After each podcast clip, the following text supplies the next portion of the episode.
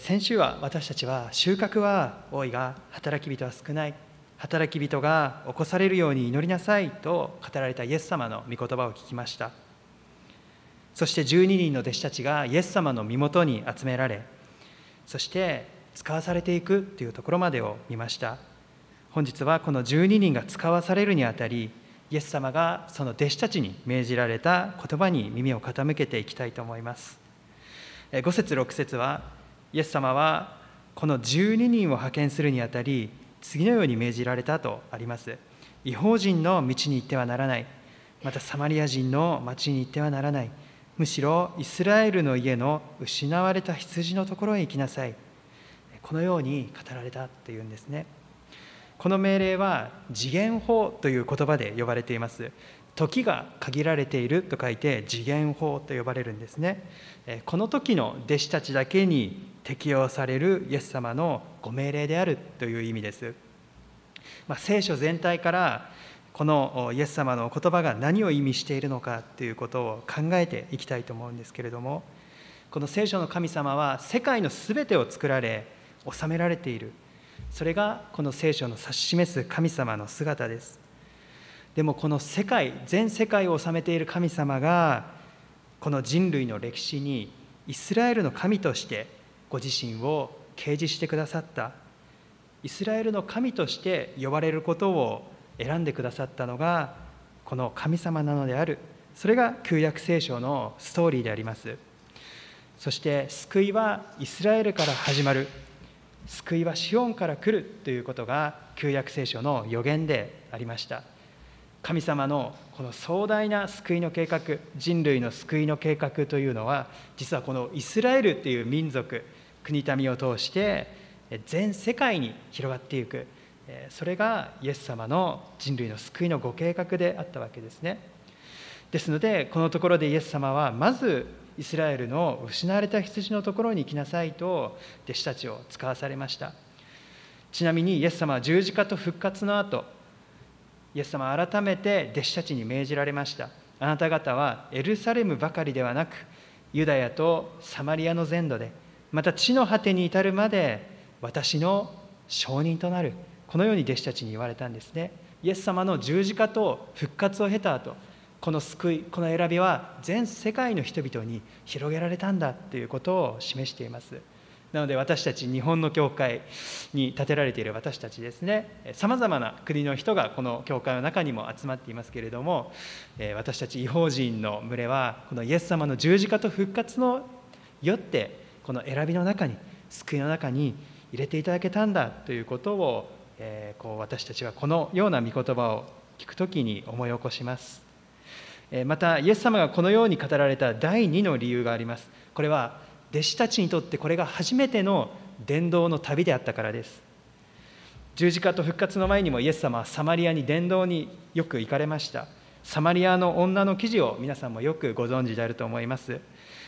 その時イエス様は私はサマリアを通って行かなければならないとおっしゃったんですね。それは一人の女性に出会うためでありました。またこのシカルというサマリアの町がイエス様の福音に触れて変えられるためでありました。イエス様はこの復活の前にも十字架と復活の前にもサマリア伝道をなされました。またイエス様は有名な良きサマリア人の例えという例え話をされました。このサマリア人を主人公にした愛の例え話ですね。臨時愛をこのように教えられたんですね。つまりイエス様はサマリアの人々も深く愛しておられたということが私たちはそこから知ることができます。しかし基本的にこの当時ユダヤ人とサマリアの人々の間は険悪でありました。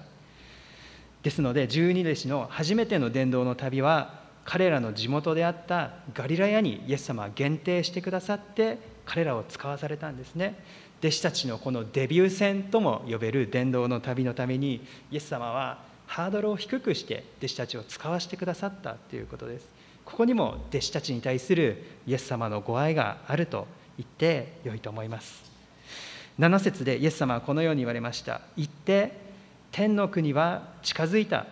と述べ伝えなさい。彼らに託された第一のメッセージは天国は近づきましたというメッセージでした。私たちは天国って聞くと行くところというイメージがありますね。これから私たちが行くところこの地上の旅を終えて行くところが天国であると思うんですけれども実はイエス様が訪れたことによってまた弟子たちがこのイエス様の福音を告げ知らせていくことによって実は天国が向こうから私たちのところにやってくる。私たちを包むために。私たちを癒すために。私たちに力を与えるために。神様の御国が私たちに近づいて私たちを取り囲む。これがイエス様のメッセージでありました。バプテスマのヨハネのメッセージでもありイエス様のメッセージでもありまたイエス様の弟子たちのメッセージでもあったんですね。彼らに期待されていた働き弟子たちに期待されていた働きは彼らが行くところ行くところに神の御国天国を持ち運ぶことでした。8節に記されているさまざまな働きは天の御国がこの世界に及んでいることを指し示すものでした。病人を癒し死者を生き返らせ重い不病を患っている人を記憶し悪霊が追い払われる。これが御国を象徴する一つ一つの出来事でありますけれどもこのことによって神様のご支配が今ここにあるんだということを人々は知ることができました。まさに神様の御心が天でなされているようにこの地においてもなされているということがこのことによって示されたわけです。イエス様と弟子たちの働きによって人々はこの地にいながらも前もって天の御国を味わうことができました。これは現代の教会に期待されていることでもあります。この世界に天の御国をもたらすこと神の国を広げることこの世にあって天国の文化を広げていくことが教会の使命であります。ああ嬉しい我が身も主のものとなりけり浮世田にさながら天津世の心地すという賛美歌があります。私たちはこの賛美歌を歌う時に主に出会えたということ主と共に生きているということこの地上にありながら天津世の心地す天国にいるような気分だという賛美歌をこの教会で歌います。それが教会の使命教会のメッセージの中心的なものの一つであるということですね。皆さんは天国を持ち運ぶ人と聞いて思い描ける人イメージする人はいらっしゃいますでしょうか？私はまずシャフナー先生を思い出しました。シャフナー先生の笑顔に迎えていただけるとあ本当に私はここにいていいんだ。自分は生きていていいんだとなんか無条件に感じるような思いがいたしました。今村幸文先生も私にとってはそのような方だったと思います。私たちも本当一人一人出会う人出会う人に本当に神様の愛を分かち合っていくようなそのような信仰者となって歩んでいきたいとそのように思わされます。8節後半には「ただで受けたのだからただで与えなさい」という御言葉があります。ただでという御言葉は実はギリシャ語の言葉では賜物としてという意味があるということです。私たちは神様の愛救い神様の恵みこの新しい命というものを自分の力で働いて獲得することはできませんでした。それら全て神様からの贈り物としていただきました。ですので私たちは贈り物としていただいたものをまた贈り物としてお届けする。これがまた教会の使命であるということですね。私たちは無条件で神様に愛されたのだから無条件で愛していく。私たちは値なく許されたのだから値なく許していく。これが御国の文化であります。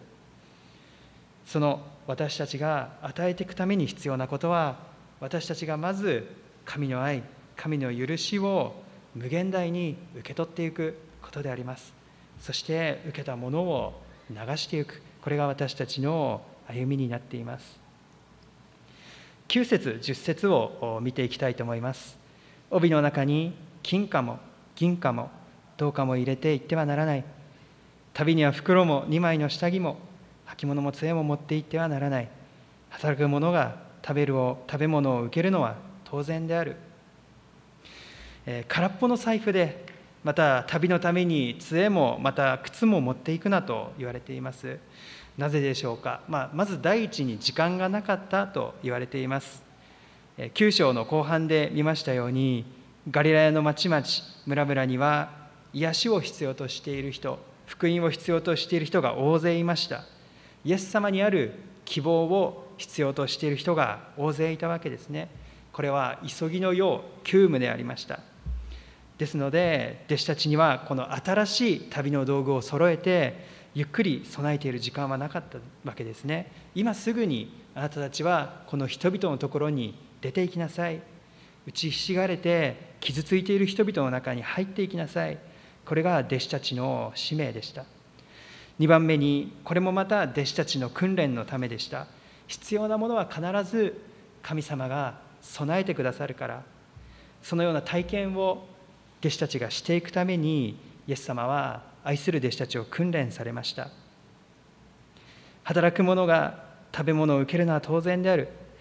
これはあまりにも私たちの感覚からすると少しずうずうしいような気がいたしますけれども実は当時のユダはユダヤの世界ではこのおもてなしということは最大の美徳でありました。旅人をもてなすということがぜひ皆さんがやりたいと願っていることだったということですね。そしてそれをいただくということは宿を提供し食べ物をくださったその人に天の宝を積むチャンスを差し上げるということでもありました。またユダヤのラビはこの神の言葉を語る人々はそのような報酬食べ物を提供していくっていうことがこのユダヤの世界では大切にされていました。それはその御言葉に与えるっていうことを集中していくために他の人がサポートを与えていくっていうことがあったんですね。つまり弟子たちもまたこのユダヤ教のラビたちのように大切な教えをあなたたちはこれから携えていくのだっていうことをイエス様はここで語られているわけですね。あなたたちが持っているその福音は決して軽いものではなくそれはとても大切な重たいものなんだっていうことをイエス様はここでまた語られているっていうことです。またイエス様自身が実はこのような旅をされていました。イエス様は物質的なものを持たず旅を続けられました。イエス様はふるさとのナザレでは拒絶されたわけですね。イエス様は故郷ふるさとを持たれずに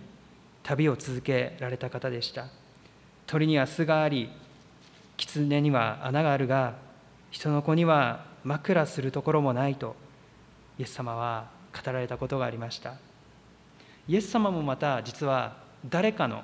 お世話になって宣教の旅を続けられていました。これは実は大きなポイントであると思います。全知全能の神がこの世界を治める神様が人となってこの地に来られて誰かのお世話になってくださったということですね。ここに大きな真理があると思います。私たちは弱くなって誰かのお世話になるっていうことはとても恥ずかしいことであるというような文化があるような思いがいたします。小学校1年生の時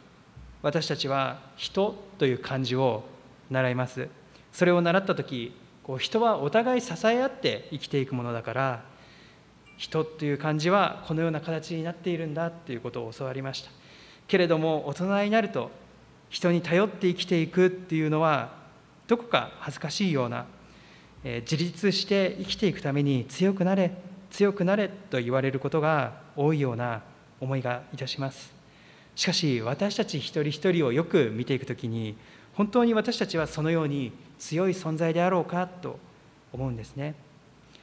人という漢字が示す通りに私たちは実はお互いどこか寄りかかり合って生きていくものであると思います。また神様にお頼りして生きていくものでありそのように思います。イエス様は身をもってそのことを示してくださいましたしまた今弟子たちにそのことを教えてくださっているように思います。11節から12節を見ていきたいと思います。町や村に入ったらそこでふさわしい人は誰かをよく調べ旅立つ時までその人のもとにとどまりなさい。その家に入ったら平和があるようにと挨拶しなさい。ふさわしい人をよく調べなさいとあります。ふさわしい人とはどのような人でしょうか。福音にふさわしい立派な人でしょうか、まあ、私がいろいろ調べた中で一番こうしっくりきたといいますか印象に残ったことはその町や村で一番傷ついている人のところに行きなさいとイエス様は言われたんだという説明ですね。